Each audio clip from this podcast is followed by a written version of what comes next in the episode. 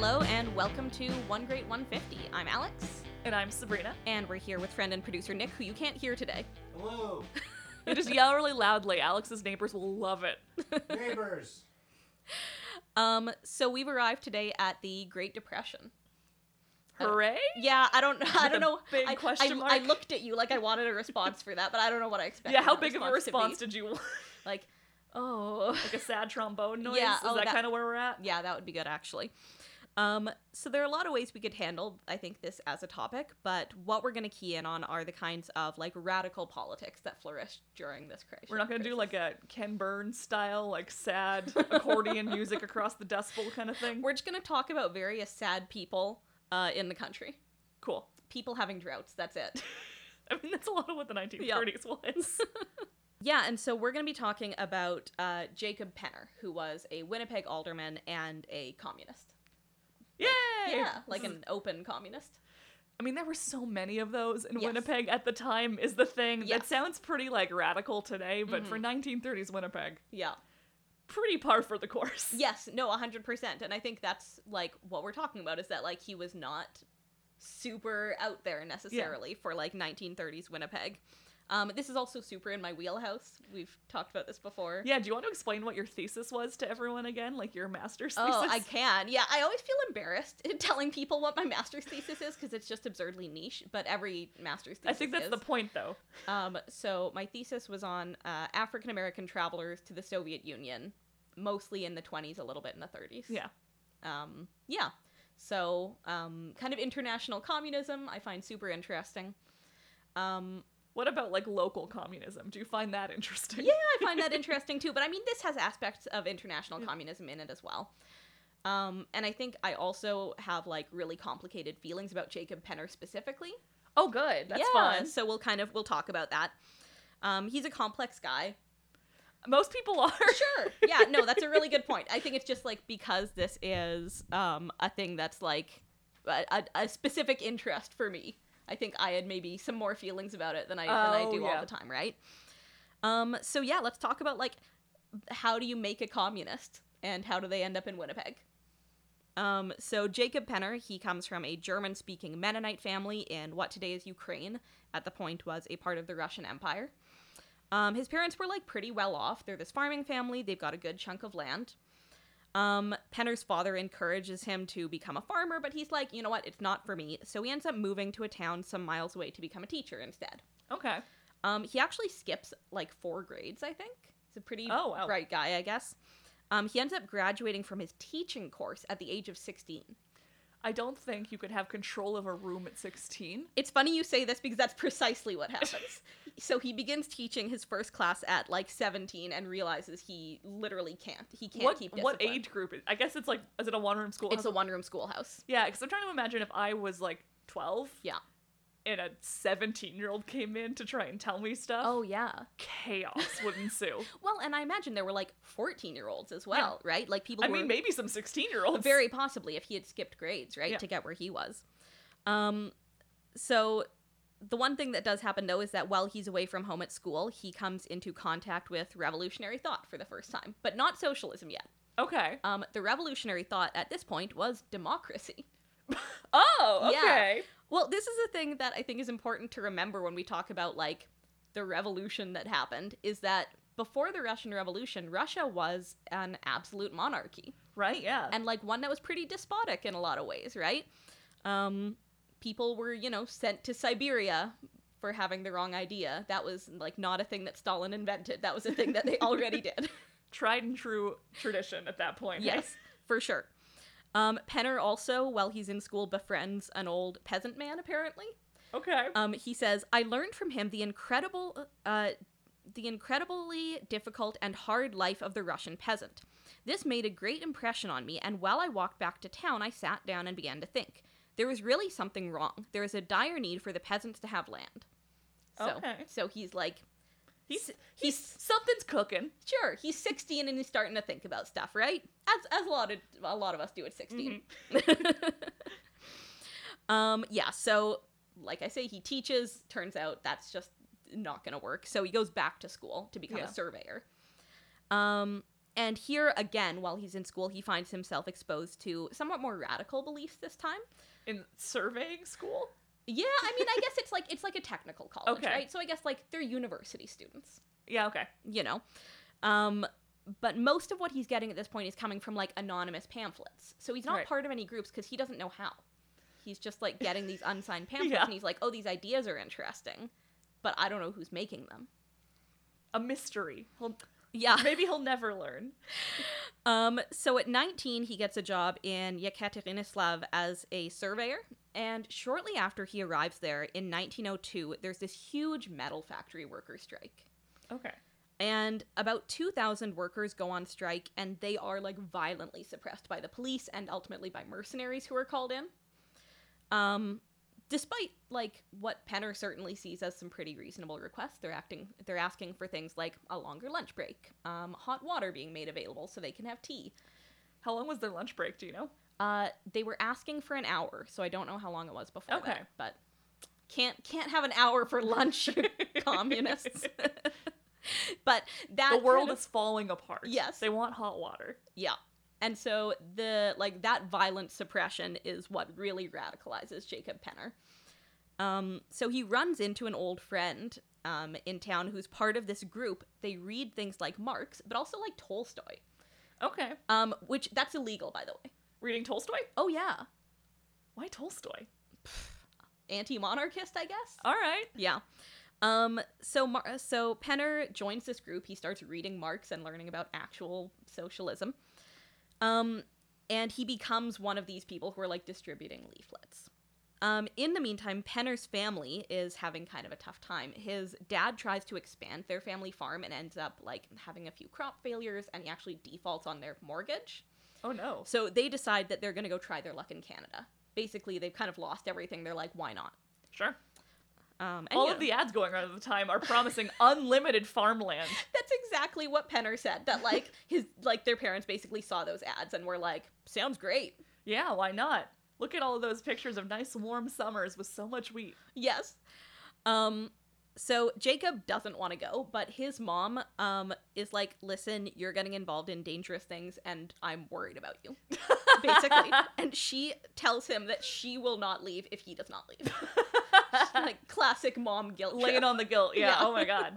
And that works, I assume. Yes, that works. He's like, "Okay, fine." Um, Can you imagine him telling his book club friends, "I've got to go to Canada because my, My mom is making, making me go to Canada."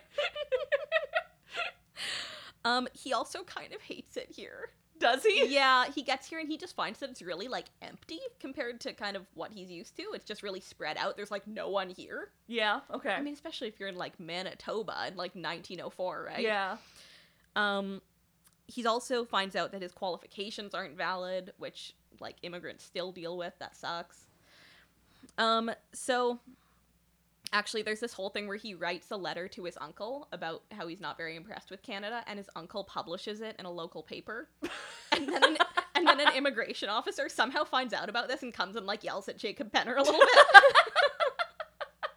Oh wow. yeah, That's incredible in a world pre-social media that that's getting right. around I, like that. I really wonder how he got his hands on that. Yeah. What is the But- chain of events there? I don't know. Someone told someone tattled, right? um so Penner he gets here to Manitoba. He actually tries to teach for a little while in Altona. Hey, yeah. I grew up near there. Yes, um but he oh, they also actually they stay in Morris for a little bit when they first arrive. Really? Yeah, um his um which the reason you sound excited is cuz that's your hometown. I'm from don't- yeah. Morris.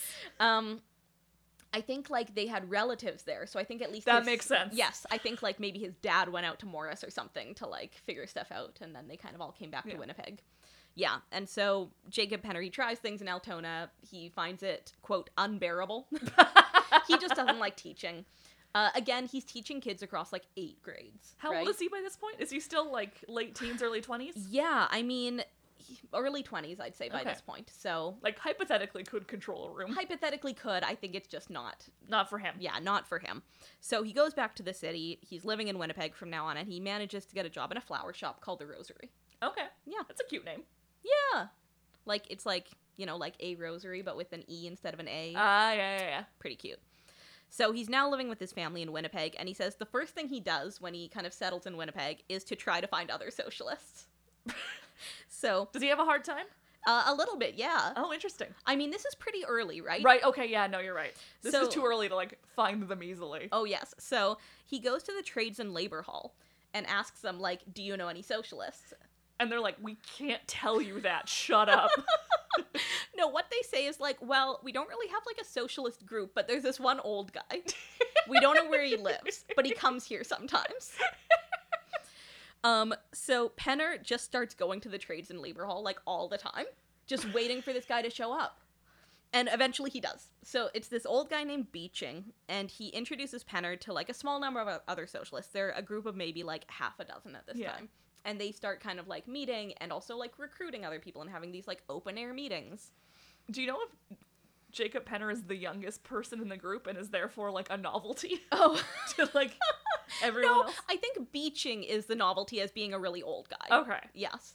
I think like he talks about like, oh yeah, we went and hand out pamphlets, but not so much Beeching because he was really old.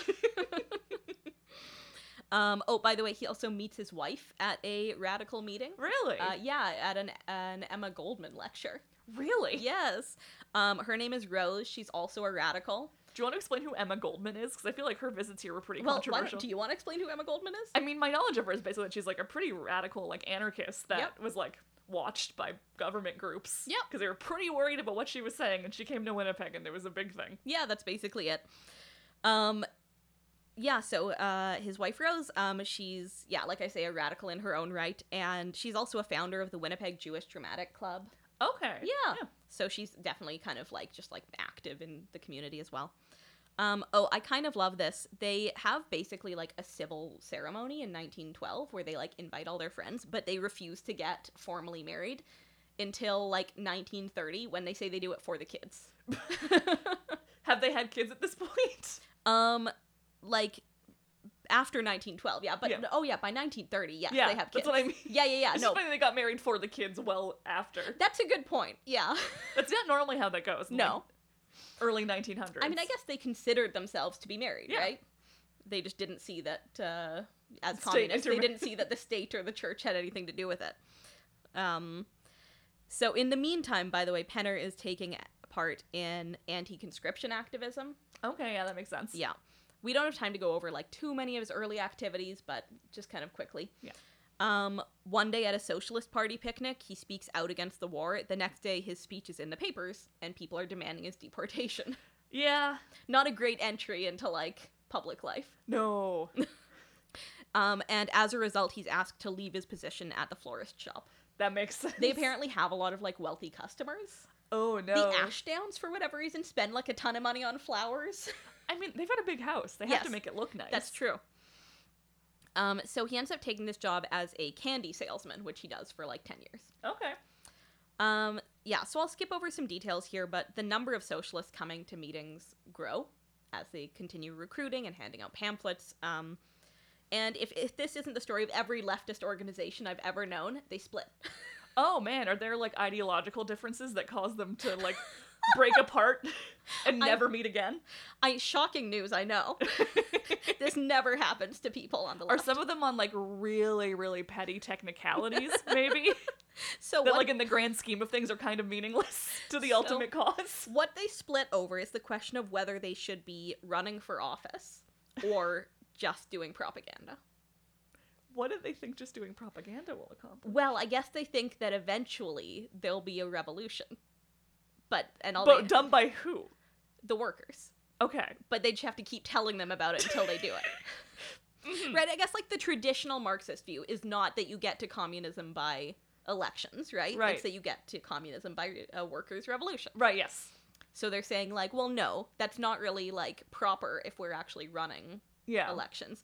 So Penner eventually falls in with the side who are aimed at actually running candidates. Um, so they start, you know, building a proper platform. He also helps to found the Communist Party of Canada in 1921, Mhm. though it has to be run secretly for a little while. It's Of sort of like an underground thing with then like a party that's like the face of the Communist Party. Right. Anyway, I mean, this is coming out like right after the general strike too, so it's like a couple Mhm. years after 19, a few years after the revolution. So like, if you listen to the Helen Armstrong episode, being like a secret communist is a big concern. Yes. And there were, in fact, secret communists. Yeah. um, so Penner gets another job. He gets a job as an accountant for the Workers' Co- Cooperative in Winnipeg. I Yeah. feel like they come up every off every. Well, so they have a bunch of like oral histories at the archives. Yeah, they do. Um, and he specifically works for the creamery. Hey, it's always milk. it's always milk. Anyway, um, I don't want to get too bogged down in the various parties because I feel like the leftists are kind of forming new so, new parties like every like, that that would be too many. seconds. That would take way too long. Yeah, so we're not going to do that. Um, there are basically three main groups in city council in the 1930s. Mhm. So there's the Independent Labor Party, or the ILP. Um, so these are kind of your like standard Labor Party leftists. This includes people like um, John Queen, right? We remember Yeah. John Queen. He's a strike leader. Yeah. He'll become Winnipeg's mayor at some point during this period yes. of time. Yeah, yeah, During this episode. Um, these are Right before our very are- eyes. Yeah. we see him like magic become mayor. It's a whole transformation sequence. It's incredible. Just imagine it in your brain, the montage. You have to know what John Queen looks like first. He gets a new suit. It's more mayoral. yeah, so these are people who are like friendly to labor, but like in most cases not terribly radical. Yeah. Um, there are the Citizens League aldermen. Um, so these are a holdover from the strike as well, right? Um, and they represent the interests of Winnipeg's kind of wealthy and upper middle class, mostly people Okay. living on the south side of the city. And then finally, we have the Communist Party of Canada, whose ideology you can probably guess. It's right there in the name.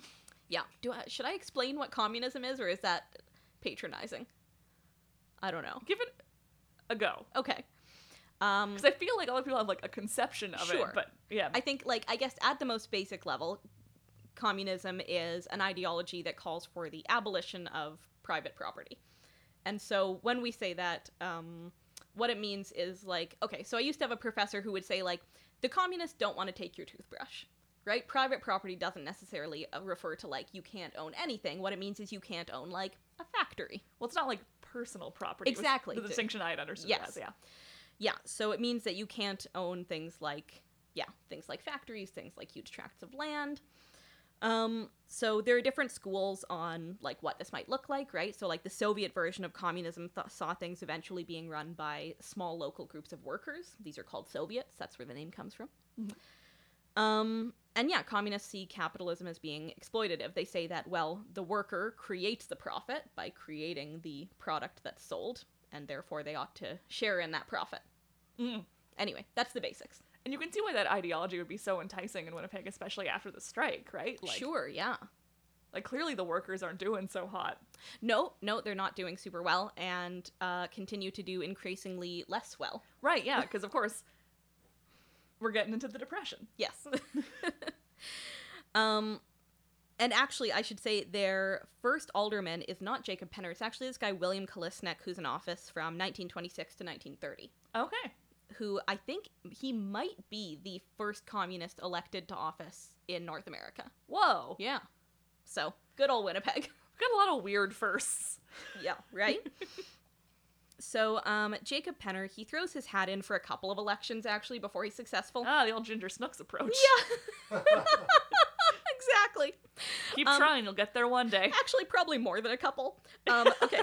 he runs for the House of Commons. He only gets a little over 500 votes. Oh. Um, he runs for provincial legislature, loses. He runs for mayor in 1931 and again in 1932. See, I feel like the normal progression where you're trying to go for politics is Yeah. you start small and you go big. You No. don't normally go the other way around. That's fascinating that he went so House of Commons first and then worked his way back. I mean, I think part of the advantage of that is knowing, like, he knew when he ran for House of Commons he wasn't going to win. Right. So you can then have this kind of like oppositional, critical platform that you go in with. Right. And you're just going into like it's propaganda too, yes, right? Yes, it's to make a point to to have to make publicity, Yeah. right, for your for your ideas. Um so yeah, maybe he actually decides that he wants to actually try. I don't know. Um, but in 1933, he runs for city council in Ward 3, which is the North End, Mhm. um, and he wins. That makes sense. Um, his son, this is from his son Roland.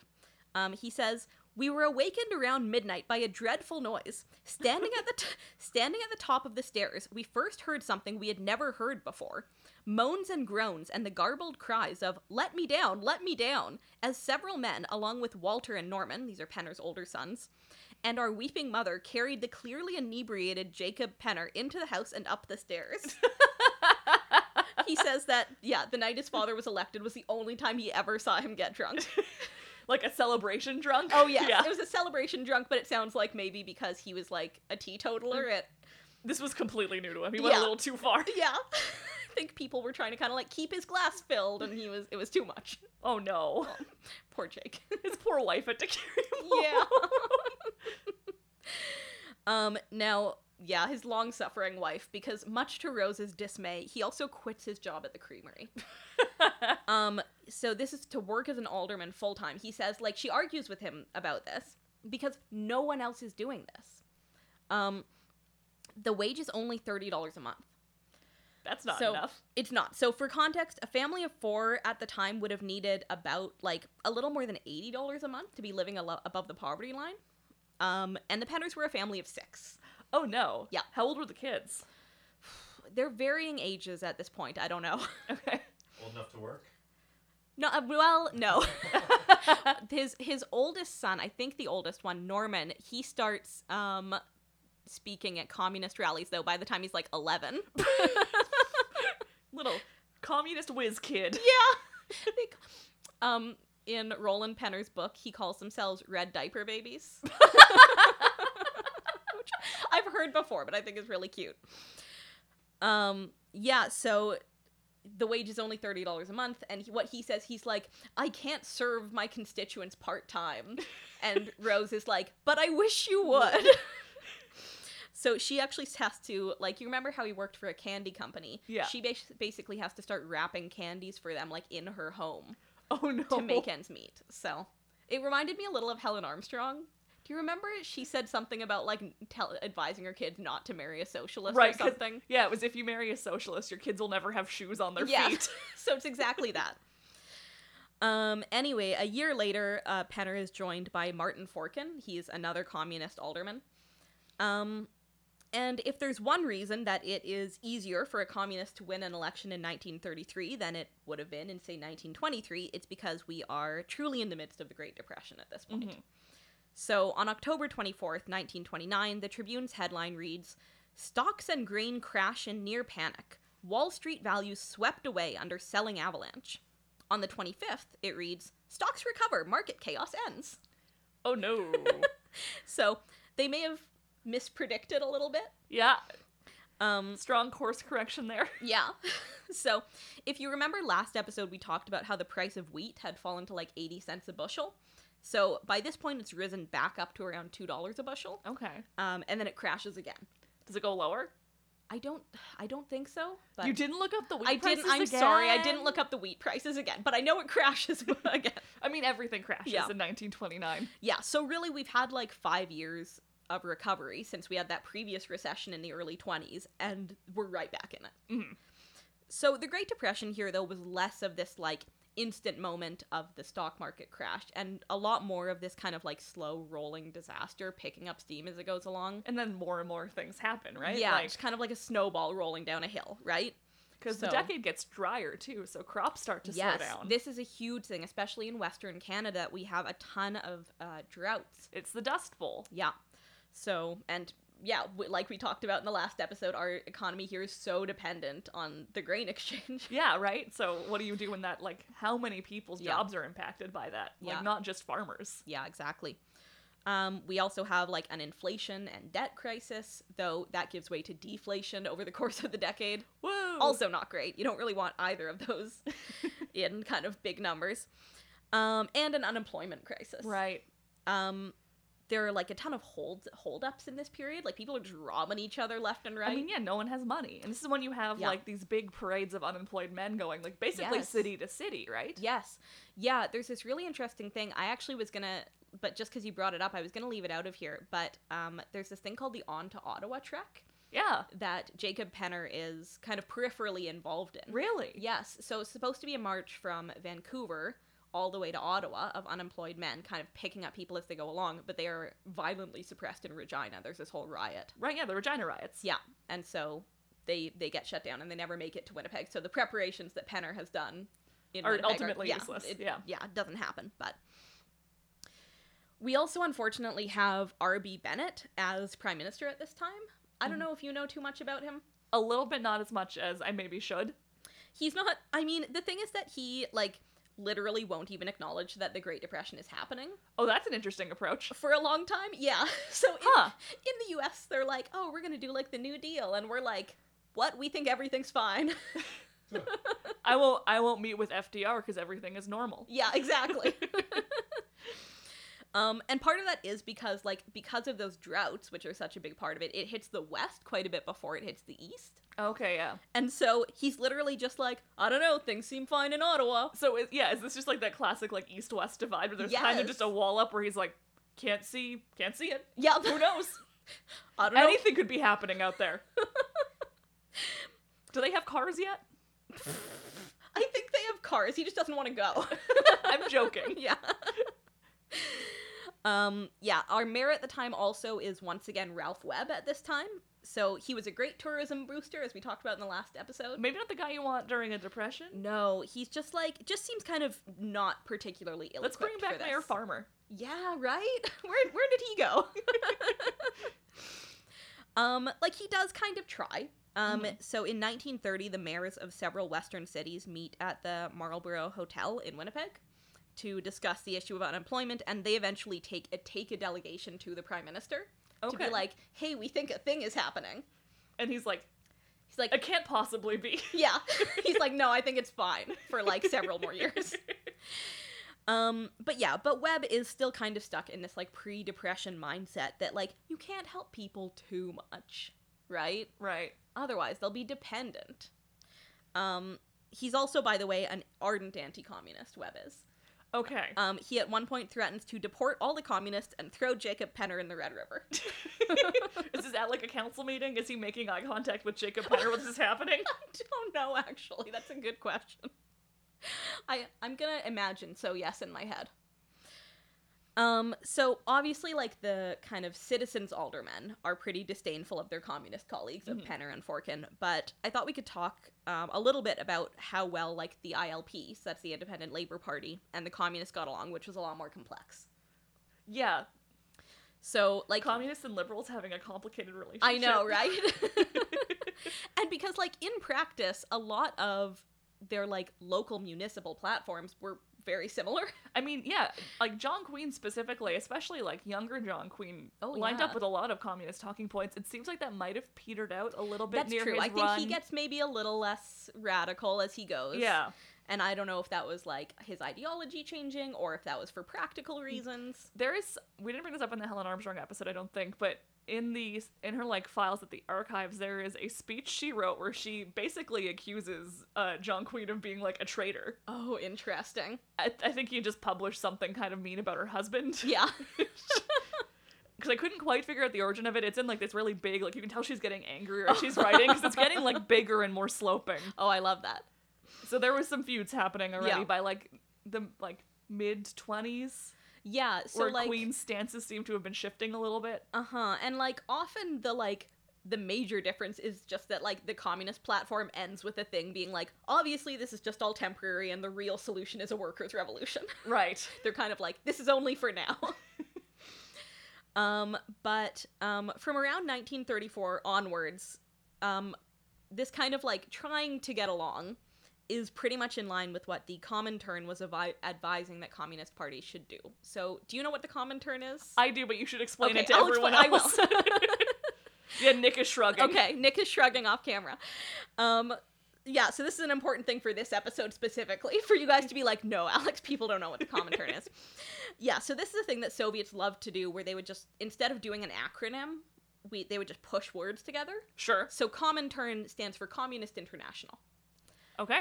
Um, and so the idea of the Comintern was to like push worldwide communist revolution and to sort of like liaise with international communist parties with the idea that like there's actually only one communist party in the whole world. Okay. Not like in practice, that's not true, but that's what they're trying to do, right? They're Yeah. trying to be consistent across all countries. Um, so Penner says the communist revolution can triumph only as a world revolution. If, for example, the working class seized the power in any one country, while the proletariat of other countries still supported capitalism, the great predatory states would ultimately strangle the proletarian one.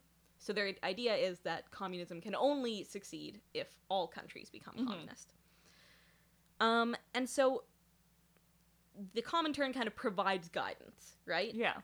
And so the guidance that they're providing around the time from around the time that Penner is elected is basically to play nice.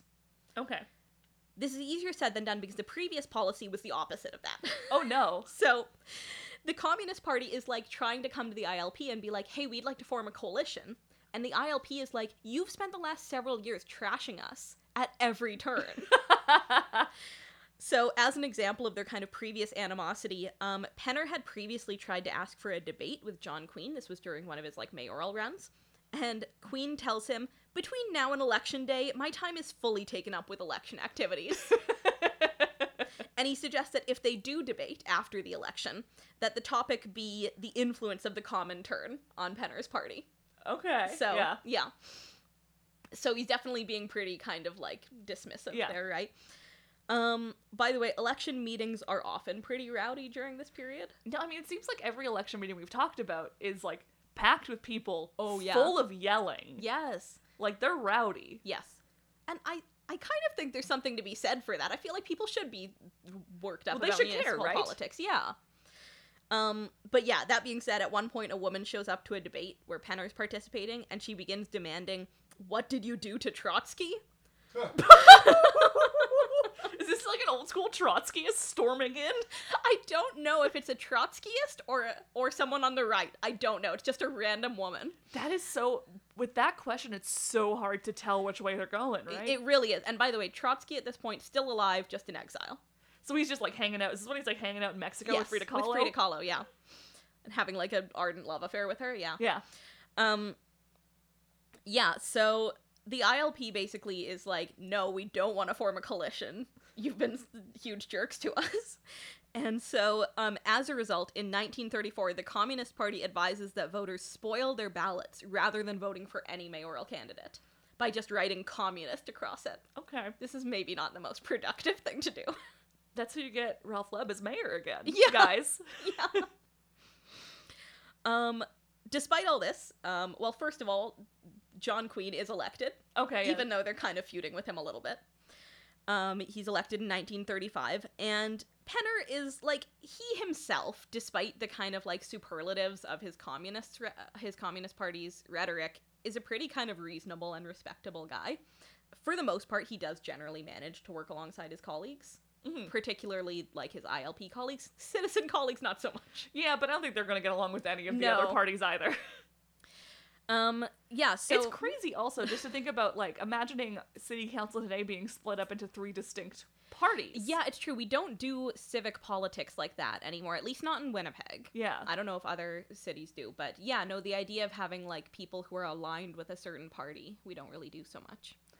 And that are not like the same necessarily as like the provincial and then federal parties too, right? Yeah, like, that's a really good point. Yeah, that they're yeah, like distinct Winnipeg parties to some extent. because like the ILP has like definitely like uh provincial roles and stuff as Yeah. well, but like, but like the citizen guys are just kind that's of just Winnipeg. that's just their yeah, their kind of post-strike thing that they're doing still for some reason.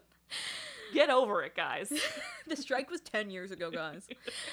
um, so we talked in our previous episode about how getting unemployment relief could be difficult and humiliating, and unfortunately, that really hasn't improved in the meantime.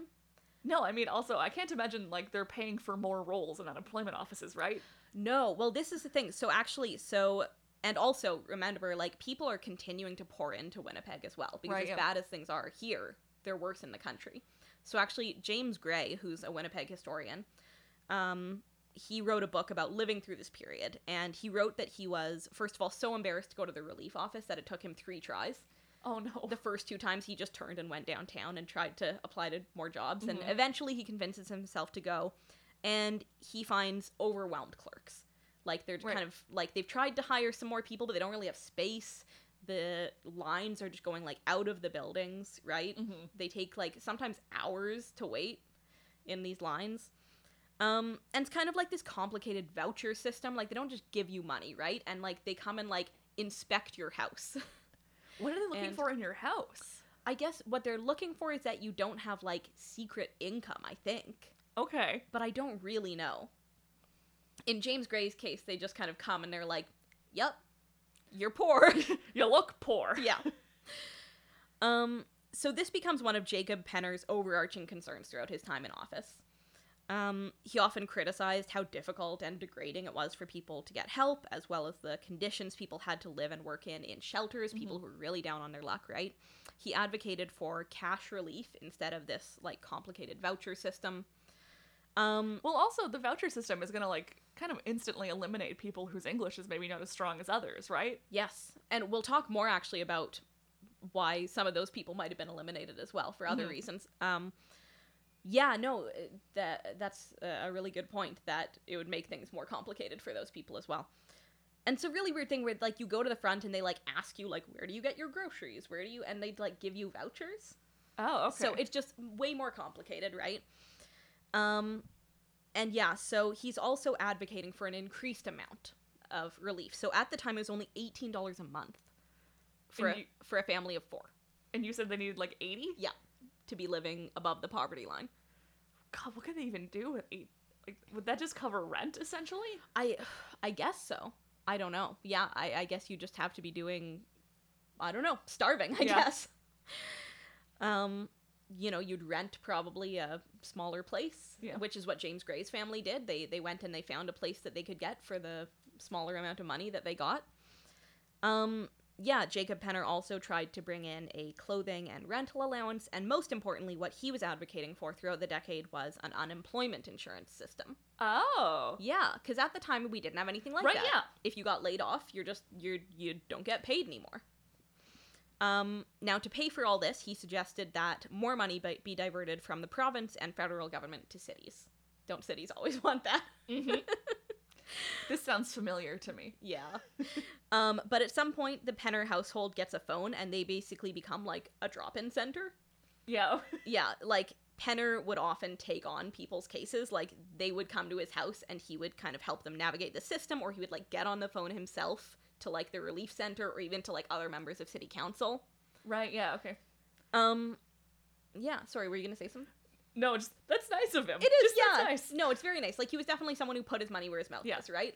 Like he's living himself on a very low wage at this point. Yeah. His poor wife His is poor wife. wrapping candies. Yeah. Um And I'm assuming now dealing with like all kinds of company coming by the house. Oh, yeah. That she's running with her six oh children. god, totally. I'd love to have to hear more from her point of view Yeah. on like what that was like to, you know, be dealing with people coming in and out of the house and trying to deal with her children and yeah. Um anyway, yeah, on the subject of unemployment, Penner and Forkin as well, they're largely able to work alongside their labor Mhm. colleagues um, to make things at least marginally better. Um, one big improvement is they got rid of compulsory labor. oh. So what you used to have to do is you'd have to go work in like the wood yard or whatever Mhm. if you were gonna get relief. And so they're like, that's actually like demeaning. And there's this weird thing where, okay, when they have this um that conference with the mayors, the mayor of Regina says at one point, like, oh well, what one thing we've done is we've stopped using machines. Everyone's just doing everything by hand now, so we can do like make as much work as possible. And I cannot imagine anything more frustrating and demeaning than having like- to do work that you know there's a machine for. And you can see it, and Yeah. it's just sitting there. They're like, no, we don't use that. But you, I imagine some internally are like, also we can save money on machinery costs if we Mm-hmm. just don't run it for the entire decade. yeah, yeah. So they do get rid of that. So that's pretty good.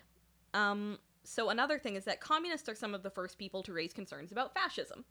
Yeah. That is also a thing in the 1930s. We also did an episode on that we already. did. Yes, we did a whole episode on this. Um, definitely recommend going back and listening to it. It's the battle for Market Square. Yeah. Um, and Penner really advocates against fascism throughout the decade and often is coming up against obstacles in trying to emphasize how dangerous fascism is. People Mhm. are not super willing to listen No. to warnings about that. And I feel like a lot of from like the last episode on this, a lot of the like fascist parties in the city were trying to be like, well, there's secret communists in the government, ignoring that there were in fact two actual communists in the government who Yes. were mostly doing things like maybe we should like have employment insurance. Yes. Yeah, so um, as early as 1932, Penner is warning that there's probably going to be a war.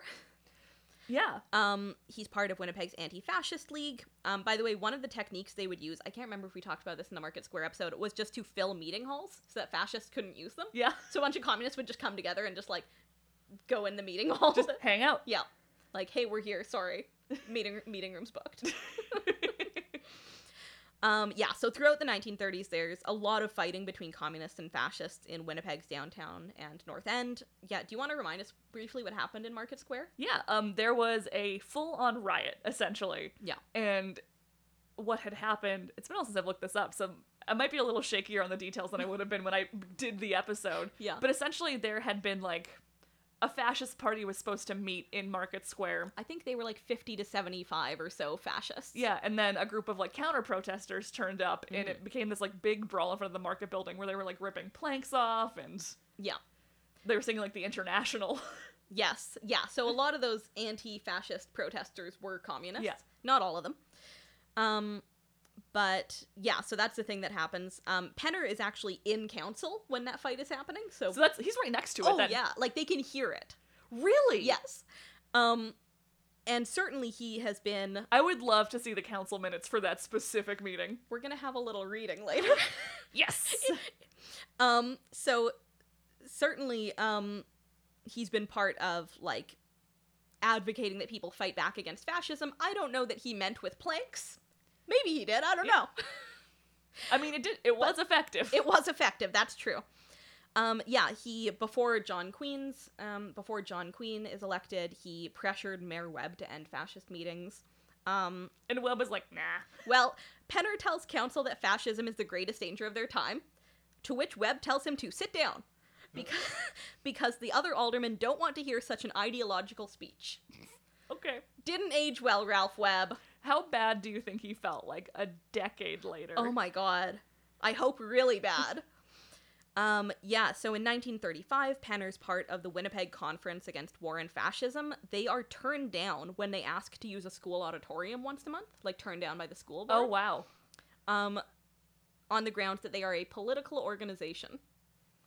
Um, and in fact, the group had been asked by students, like by a student group, to speak at St. John's Technical College, and the principal ends up canceling the talk on the instructions of the Winnipeg School Board. Really? Yes, so a lot of people are treating anti fascism at this point as a radical ideology. Yeah. It's. Wow. What's that like? I don't know. yeah. right? Um and the ILP really kind of tries to play both sides of this. People like Well, John yeah. Queen, right? They're like denouncing fascism on the one hand, but they also criticize Penner for advocating for free speech for some and not others, Right. which I don't know is complicated, right? Free speech is a complicated topic. Um, but this was another of Penner's big fights while he's in council was free speech Mm-hmm. for people who were not fascists, I guess. Um, in particular, he and his fellow communists were fighting Section 98 of the Criminal Code.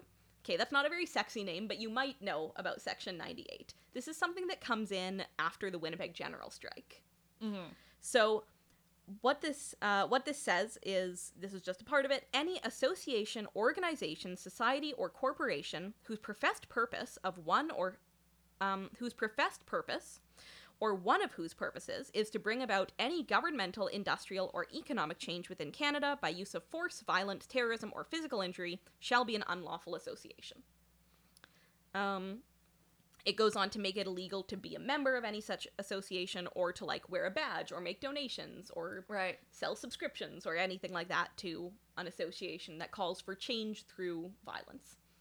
Now, this also allows for up to 20 years imprisonment. Whoa, that's a long time. Yes, and in theory, this made membership alone in the Communist Party of Canada illegal. Right, Because yeah. they are advocating, eventually, for revolution. It's some like broad hypothetical they cannot possibly agree on. yeah.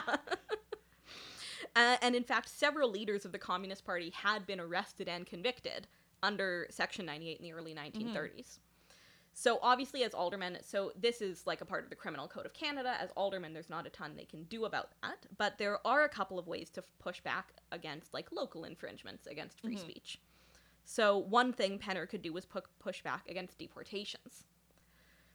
Um, so the 1907 Immigration Act allowed cities to request that immigrants be deported if they were on relief.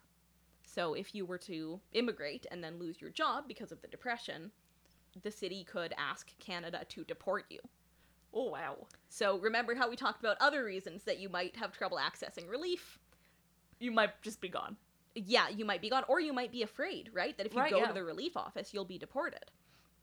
Um, and Winnipeg used this a lot. Did they? Yes, like more than other cities did. Really? yeah, um, and occasionally used it to get rid of local radicals. Oh, I mean, of course. They were Yes. trying that during the strike anyway. Yes, so they'd be like, oh, this person is like a communist, and also they're asking for relief. Back they go to wherever. Um, yeah, no, they're actually overusing this to the extent that like consuls from various European countries start asking questions about like why are so many of our people getting deported from Winnipeg specifically? That's so interesting. Yeah, it's really crazy. And so Penner does manage to work with the ILP on this. He prompts a um, investigation within city council, and they uncover that yes, they have been overusing this. In fact, Yeah. And so they decide to stop deporting citizens who are on relief, or stop deporting immigrants rather who are on relief. Oh, good. Yeah, so that's like a That's know, a pretty big change, is. genuinely. No, that's a solid improvement. It it Also, that sounds like a hu- like thinking in today's terms, that would be a huge scandal yes. to uncover at City Oh Hall, God. right? That the government has been like deliberately deporting people for Yeah. like political reasons. Yes. I mean, even because they're unemployed is like terrible. Oh yeah, but but like having like sort of a secondary agenda to get rid of them is Yeah. like No, so this definitely like reduces fear in immigrant communities, right? Yeah. They're able to access relief, yeah. um, and also able to practice free speech because they're not afraid afraid of being deported. Um, another example of a local free speech issue was the banning of a play called Eight Men Speak. Um, this was basically like a socialist revolutionary play. It was actually about those eight guys who had been arrested as communists. okay. It plays like once in Toronto before it's basically banned everywhere in Canada. oh no. Um, in Winnipeg, it was supposed to play at the Walker, and they ban it by threatening to revoke the license of the Walker Theater. Oh wow. Yeah. So who is doing this? The gov- government of Canada or I believe this is local. Like, Okay. That they're that they've banned it, right? They've Yeah. said like, yeah, because the the theater license that's got to be a municipal issue, right? right? Yeah. Um, so Penner presides over a protest in Market Square that condemns the banning of the play. Um, he also tries to bring up the issue in city council, and he just so happens to do that while the Battle of Old Market Square is happening. Yeah. So outside, like hundreds of people are getting into a pretty rowdy fist fight. And he's like, "You banned this play. it's time for a time for a little reading." yeah. Okay, do you want to do? I think you're gonna do the bolded bits, which are the actual aldermen, and I'll do the kind of narration. Okay. So this is from the Tribune. Alderman Jacob Penner has good cause to wear that sad, apprehensive look. In the council chamber, he sits directly between two extremely active volcanoes, and both are liable to erupt without warning. Of the two, Fighting Jack Blumberg, situated at his left, is probably the more active. He may be said to be in a state of almost constant eruption. None the less dangerous, however, is Jim Barry on his right, who lies smoldering much of the time. Barry, when he has a mind to, can stage an eruption that puts Vesuvius to shame. Last night, there were ominous rumblings when Alderman Pel- Penner sallied forth on one of his speeches about the Eight Men Speak affair free speech and freedom of expression, but they went unheeded. Alderman Blumberg was the first to explode. There was one poor devil stabbed in the back out there while he was buying tomato plants at one of the stalls. Others had their faces bloodied and heads cracked, and we have you to thank, Alderman Penner. The United Front alderman was to blame for a great many things, according to Fighting Jack. Quite unperturbed, Alderman Penner resumed his speech. The communists, he said, were the only real internationalists in the world. They did not differentiate between races. The black man, the China man, and the Englishman lived together in perfect harmony, he said, painting a rosy picture of a happy, carefree world embraced by the loving arms of communism. Alderman Barry cuts in, looking as though he were literally about to explode. By Harry, I can't stand this any longer. I'm a Canadian and you can't pull this stuff on me, Alderman Penner. If there was a murder out there on the square tonight, you are the one to blame. I heard you I heard you tell your men at Norquay School to come down here and fight the nationalists. And you come here with this hit with this hypocritical talk, you snake in the grass. Alderman Penner finished his speech and sat down. He wore the sorrowful expression of a beagle. These people just wouldn't try to understand him. so that's what's going on in uh, City Council during the battle at Old Market Square. Wow. yeah. Um, and yeah, the the play, yeah, it, it Yeah. really. I'm just trying to imagine everyone trying to have this debate and then like listening to the noises outside and just being like, "We have an agenda. Yeah, We're gonna get this done." that's a really good point. Yeah. And Penner's like, listen, I want to talk about this play. And they're like, what about that? Which, you know, is fair, actually. yeah. No, like maybe maybe later. maybe later. Um, but it is a little iffy that he they're trying to blame the riot itself on him, seeing as he is, as they can see, in a different place. In a different place, fighting about a like adjacent but different issue. yeah. so the other thing the city could do was control access to Market Square, which was a primary meeting place for a lot of groups. So in 1931, the city had actually passed a bylaw prohibiting meetings during business hours. Uh, this was after complaints from business owners. So in 1935, Penner and Forkin put forward motions motions to try to get council to reverse this this decision. And I'm assuming it does not work. It does not work. No. But and I think, you know, part of that is like they're trying to the ILP especially is trying to play both sides of kind of like business friendly and also like yes, we like free speech. So like they try to tell them like, "Oh, we have this other place you could go to." And Penner's like, "That place is a mud pit." and they're like, "Yes, no one will go to the mud pit. This is yeah, perfect." basically. Um in the meantime, people in power actually seem to be a lot more concerned about communism than they are about fascism. yeah, I mean, this is the whole thing for like all of the decade. Yeah. Um, there are jokes actually among like among communists that while they're being accused of being funded by Moscow, in fact there are more people in the Communist Party who are being funded by the RCMP because there are just like so many undercover Yeah. agents, which there are a lot. Also, they're genuinely like fascist undercover sponsored by the German government in Winnipeg at this time. Yeah. We talk about this in the episode. Yeah, people got to go back and listen to the Market Square episode because it's really good. Unfortunately, it's one of the ones we recorded like virtually, I think, during COVID. Right, yeah. So like the audio quality isn't quite as good, but it's still it's a really good listen. Um but uh yeah, so throughout this period, the police are trying to repress socialist activities pretty seriously. The RCMP kept hundreds of pages of files on some communist leaders in Winnipeg. Um, they had over a thousand pages of files on Winnipeg as a whole. And Penner and his cohort are fined for their meetings several times. Um, at one point, actually, they refused to pay the fine, resulting in a week in jail for two socialist leaders. Oh, okay. Yeah, I don't know. They do, I feel like that's a yeah. That seems like par for the course. Yeah. Um, now, if you remember, the fascist meeting leading to the battle at Market Square, that actually had like virtually no police presence. I think there Yeah. were like a couple of cops. Well, yeah, the police just straight up weren't concerned. Yes. In contrast, in 1930, there's um, an international communist celebration. So there are parades in a bunch of cities across Canada and, and other places as well. In Winnipeg, knowing this parade was going to happen, they kept two reserve squads waiting in the basement of City Hall, as well as a number of officers at the actual police station nearby. I mean, this sounds like the strike. Yeah. Well, what's really weird to me is they're just like sitting waiting for the moment that they can kind of go and Attack some people. attack. Yeah. So 600 people gather in Market Square. They begin making speeches. Um, and then uh, it says shortly after 3 p.m., it looked as if the meeting was going to terminate without any excitement when suddenly there was a cry of "Let's go!" and the crowd began to surge toward King Street. Police hurried to stop them from having a parade, presumably. Women who had been standing at the fringe of the crowd were the first to be thrust against the police cordon. Frightened, they were powerless in the crush, with police holding them back and the crowd pushing them on. The reserves came out of the basement of the city hall on the run and were soon at work trying to hold the mob back. Um, so many members of the crowd are beaten with batons, and apparently the reason for the suppression of the parade was they didn't have permission. Okay. Did you need like a parade permit at this time? It seems Yes. like okay. You you did, and um, Alderman.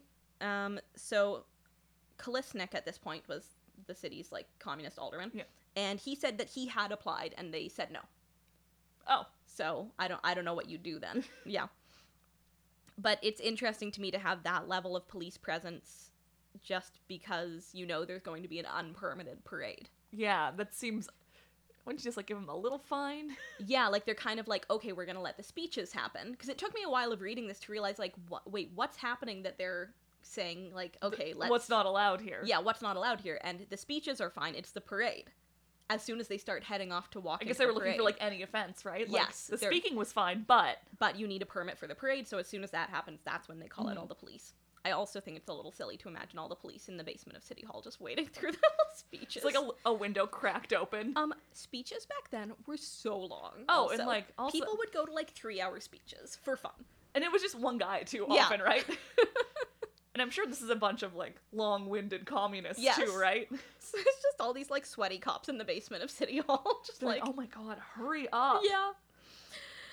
Um. So unfortunately for these investigators, uh, Penner is a pretty buttoned up guy. Um, Yeah. To the extent that they almost seem annoyed by it.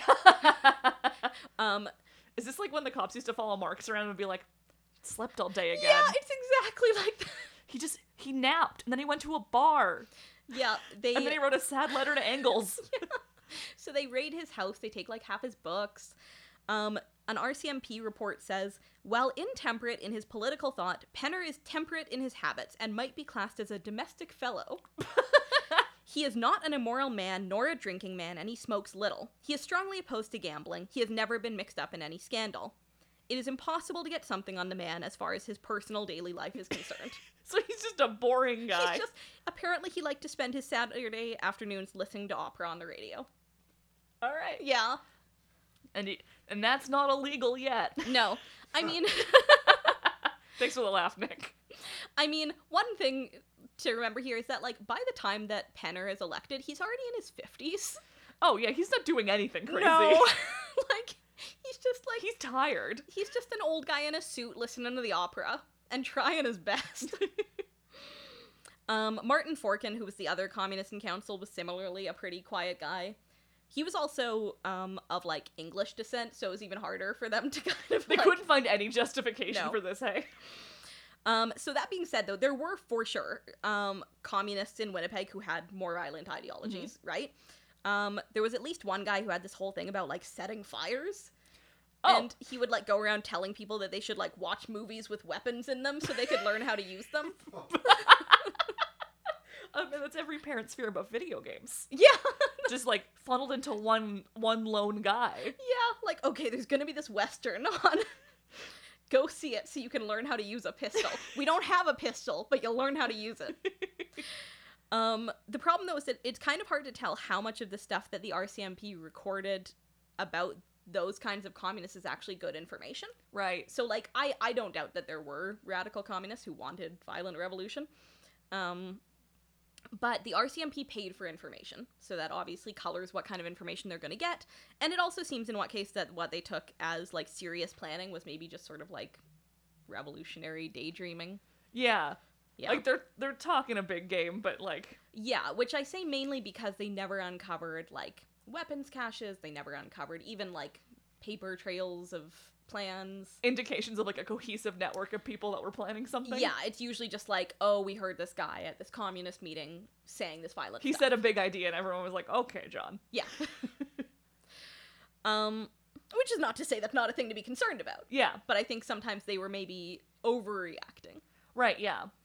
And then you have like a separate And you have part actual fascist. The thing, the reason why they're overreacting is there's actual fascists also. Um, and the truth is that like a lot of the positions taken by Penner, if not by like the Communist Party as a whole, were like, especially if we're looking at them in 2023, not terribly radical. No, I mean they're I mean a lot of what we have now is because of Penner and people like him. Yeah, for right? sure. So, So it just seems normal like, yeah, of course, like unemployment insurance exists. yeah, unemployment insurance. He advocated for public ownership of hospitals. Um, a cheaper fare for streetcars, and also for streetcars to be run by the city. Right, yeah, which is something we talked about last episode too. Yeah. So yeah, Um, like public transit, public healthcare, Yeah. things that I think we we take for granted to some extent today because they've For been sure. like the norm for so long now, but Yeah. it's hard to imagine a world in which these are like really radical ideas that like the RCMP would be watching. Exactly, yeah. And he also advocated for like two weeks vacation for municipal workers. We get two weeks vacation now. Yeah. That's the thing you get if you live in Canada, right? So he was a like dyed in the cloth communist for sure. And I think probably privately held more radical ideas about what he wanted the future to look like. But it sounds like he also privately thought that communist revolution was something that he probably wouldn't see in his lifetime. Mhm. His son Roland said that whenever he asked his dad, like, "Oh, when's the revolution going to be?" his dad would say, "In 20 years."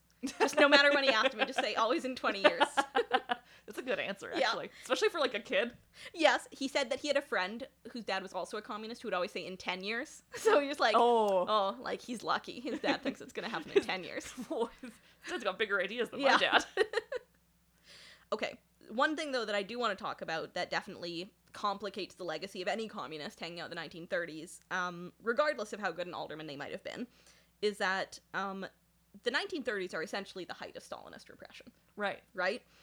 Um, I'm gonna go out on a limb here and say like Stalin, not a great guy.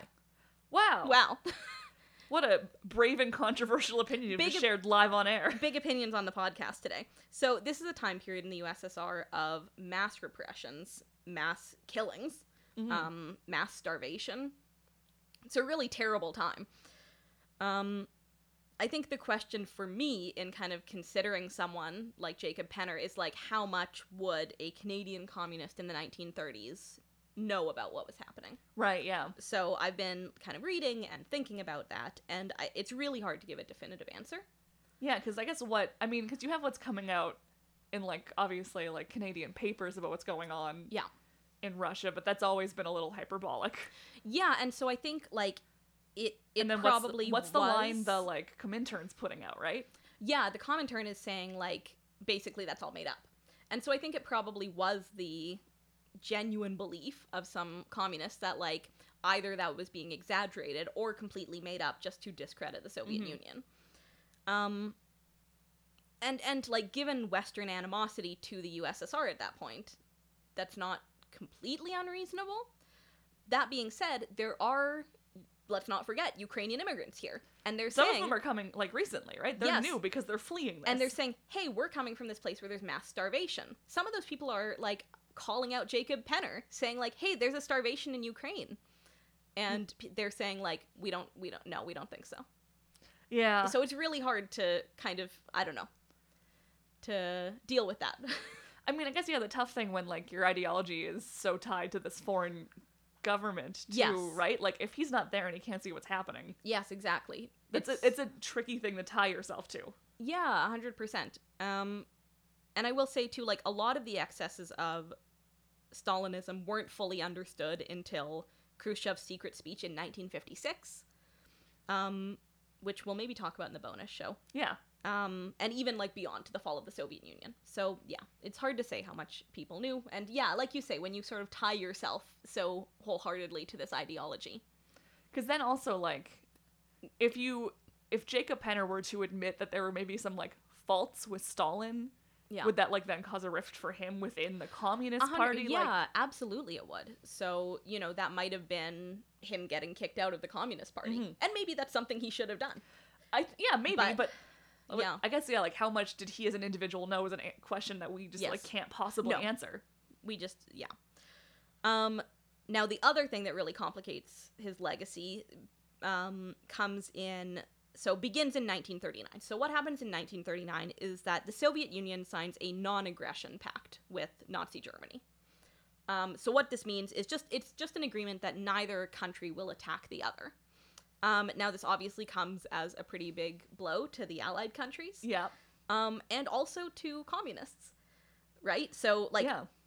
spoiler alert, like Hitler is lying. He is going to attack the Soviet Union. Hitler lying? I know. Another limb here. Hitler, not a good guy. Also. I Um, mean, that's the stance in Winnipeg for Yeah. some people was like, maybe Hitler's not so bad yeah. because everyone's so desperately trying to avoid trying that. to, oh, you're right. They're trying to avoid so war. so many people in like a higher level of government are playing so nice with someone that like anyone with eyes could see was going to start a war and was going to be the cause of like a huge international incident any day now. Yeah, I mean that's you're right. That's a really important point of context is like just the absolute desperation not to have another world war. Because we're so coming out soon. of it's not that long like a lot of people in Winnipeg would have lived through the First World War or the new immigrants coming from Ukraine lived Yeah. through the First World War. Yeah. No one wants to see that again. No. So everyone's like, we'll just like kind of either ignore him or we'll play nice Yeah. to this like obvious fascist. Yeah. And so this is obviously a huge pivot from the Soviet Union's previous kind of ardent anti-fascism. Right. Um, and simultaneously, as that happens, the Comintern is really cracking down on communist parties in other countries, kind of stepping out of line. They're really trying to kind of shore up their talking points. So it's they're saying like, no, listen, the talking point is this is not weird, this is not confusing. Good. Yeah. No one has questions. Um, so on in August 1939, Jacob Penner gives a speech to 2,500 people in Market Square, basically defending the Non-Aggression Pact, and claiming Oh. and claiming that there is quote no confusion. Um, he claims that the Soviet Union was still the enemy of Germany and that Russia would carry on fighting fascism. Um, But just not the actual fascists. yeah, but just not actual fascist Germany. like hypothetically in like Yeah, in our minds we're fighting him really right. we're thinking about it a we're lot. we're just so angry at him. We're thinking about it. but um, gonna write a mean letter to the local paper. Yeah, so he says, knowing these things, communists could take the announcement of the signing of the pact in their stride. Um, he tries to explain that Russia had offered to sign non aggression pacts with all neighboring countries, and it was simply that Germany had agreed to it and other countries hadn't, which is a pretty lame excuse. Yeah, that's pretty flaky. Um, he also has this kind of theory that, like, oh, maybe it will, like, subvert the Axis alliance, right? The alliance of, like, Germany and uh, Japan and Italy hmm that like oh they're also now kind of allied with the Soviet Union somehow it'll subvert that. It's like being that close to the Soviet Union will like change them on some level. No, I think more that like they'll be like oh who's this other person you've invited into the party. I don't know. Oh, It's, okay. It doesn't make a lot of sense. Um, and I think the other thing that like kind of goes unsaid in Penner's speech, but that I think is relevant, is that parts uh part of the communist theory at this point was that as capitalism failed, capitalist countries would begin warring with each other. So you think like part of it was that they were just gonna kind of step back and watch that like play out? Yes, I think 100% that was their ideal plan. I think the Soviet Union wanted to step back and let Germany and the West fight out what they were going to do. But that has to be so hard as a communist in the West. Yes. Um yeah, no, I feel like it had to have been confusing. It had to have been a blow. Um it's all and I don't know, I Imagine it the debates at those like communist meetings before they gave those speeches. Yeah, man, and I don't know, I find it pretty disappointing that he chose to follow the party line on that. Yeah. Um, this pact also um, means, in more practical terms, that in addition to the suppression that communists had already been subject to, communists are essentially a wartime enemy now. Right, yeah. Um, in 1940, the Communist Party is declared illegal. Um, and a week later, after it is declared illegal, Jacob Penner is arrested Right, yeah. under Section 21 of the Defense of Canada regulations. So no charges were laid. Um, police would not even tell the press where Penner was at first. Um, all that was known was that the police had acted on instructions from Ottawa. Was he still in office as alderman at the time? Yes, yes, he was. Um, and so that actually becomes a bit of a gray area because technically there's nothing preventing an interned individual from holding office. Yeah. So city council actually sets about starting to try to ask the province to like set some kind of law that will allow them. What do we do if Yes. the government essentially kidnaps one of our counselors? Yeah, the dead of night? right. Basically. And then won't tell us where he is? yeah, and so like And like we no know, charges are laid, right? So they're just kind of holding him somewhere. No, like what what we know now, what's learned later is that he was arrested like not even on individual charges, but basically as part of a list of active and dangerous communists. Ah, okay. which is signed off on by Justice Minister Lapointe. Um, we have a first-hand account from another Winnipeg communist who was interned, Andrew Bilecki. I believe he was on, um, like he was on like he was like a school trustee for a while. Okay. he was on the school board. Um, cops showed up for him at six in the morning. Um, he said he didn't want he didn't lock his door, so he found them in his kitchen. Oh. Basically, they were just came right into his house. He didn't want to wake his daughter, so he kissed her on the forehead before he was taken away. Oh. It was really sad. Uh, he said that he was told there were no charges and he had no rights. Oh. Um, and he actually, when he gets to the camp, Jacob Penner's already there and has been there for a couple months. So Where the camp? Do you know? he goes to a bunch of different places actually. Um, the eventual camp where Penner ends up, I believe, is in Hull in Okay. in Quebec.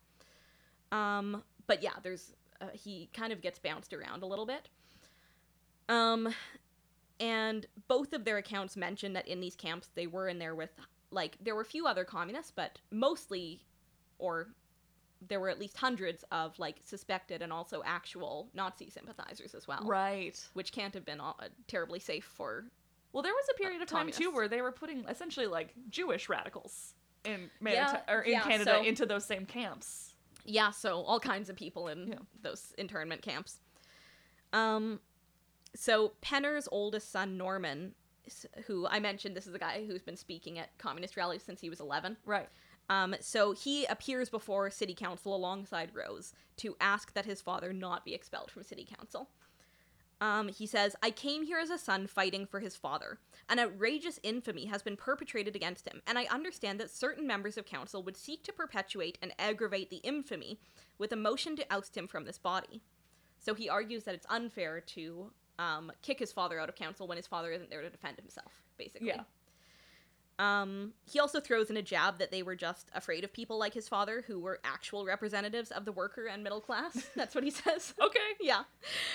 Which probably didn't help matters, if I'm honest. No, Uh, I appreciate the gusto, but maybe not quite the right time. yeah, so Jacob Penner is eventually stripped of his seat. The province passes a law that basically says if someone is interned after six months, they can be removed from their, from office. Um, the following year, Norman goes to Ottawa as head of a delegation to Justice Minister uh, Lapointe, asking him to repeal the section of the Defense of Canada regulations allowing people to be interned without trial. Um, Lapointe is like, nope, No. don't care. Um, but the internment of communists does become more complicated for the Canadian government after 1941 because Right. the USSR joins the Allies Right. after they find out that Hitler lied. A shocking twist. I know. So, in though it takes like another year or so for Penner to be released. Well, I assume they're not keen to let them out. No, right? And um it takes quite a lot of people being like, "Hey, why is this still illegal? Those are allies They're now." on our side. Yeah. now.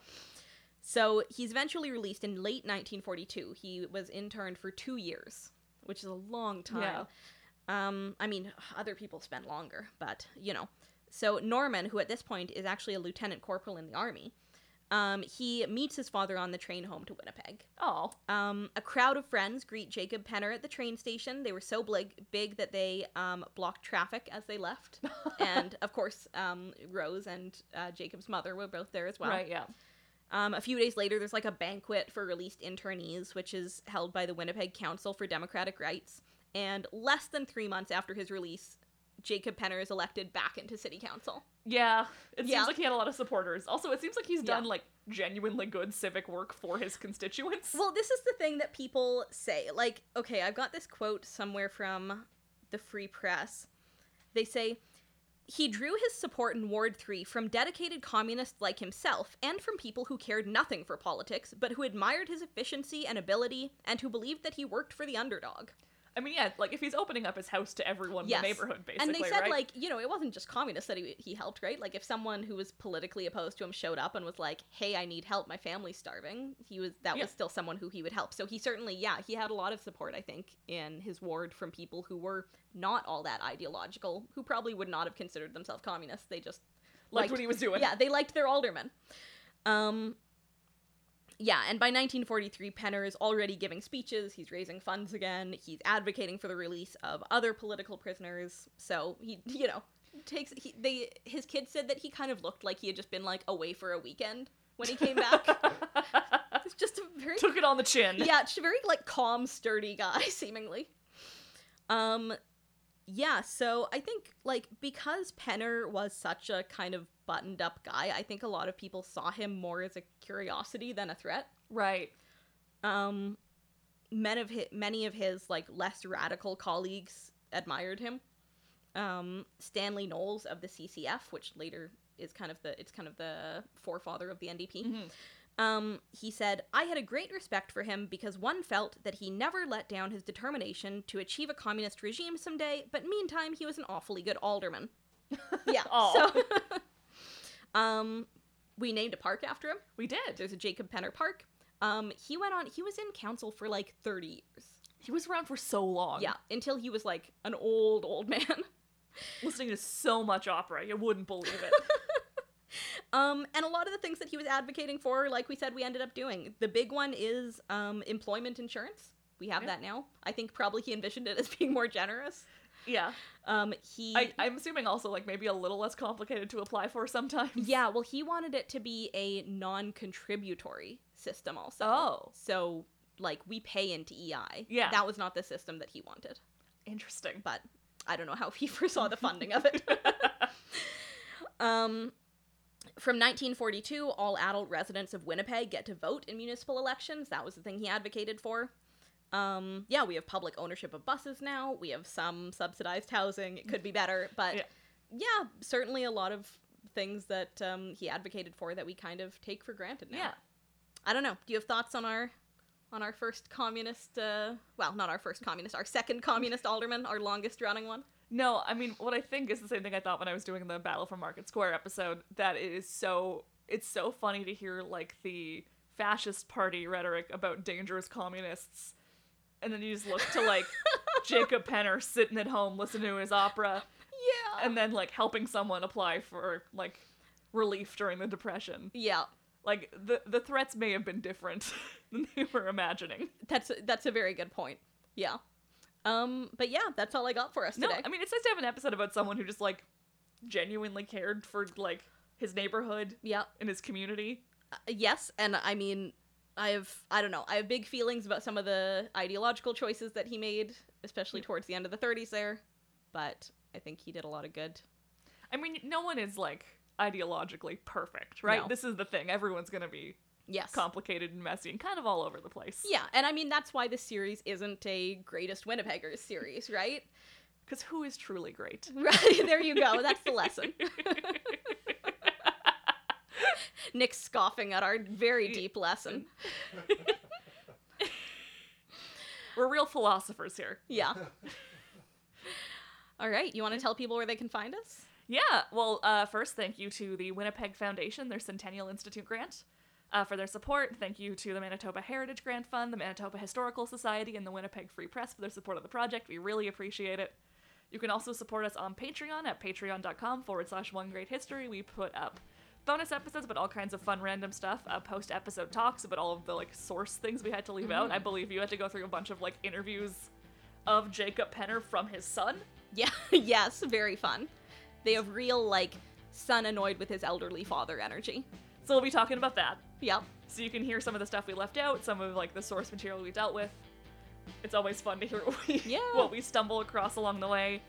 Um, if you want to just follow us on social media, you can check us out at uh, Facebook and Instagram at One Great History. We are on Twitter at the number One Great History. You can see sources and pictures and all of that fun stuff for the show at onegreathistory.wordpress.com. I'm not sleep deprived and a little sunburned. Look You my- are a little pink. Look at my polo shirt tan. Oh. End the episode. Bye, guys.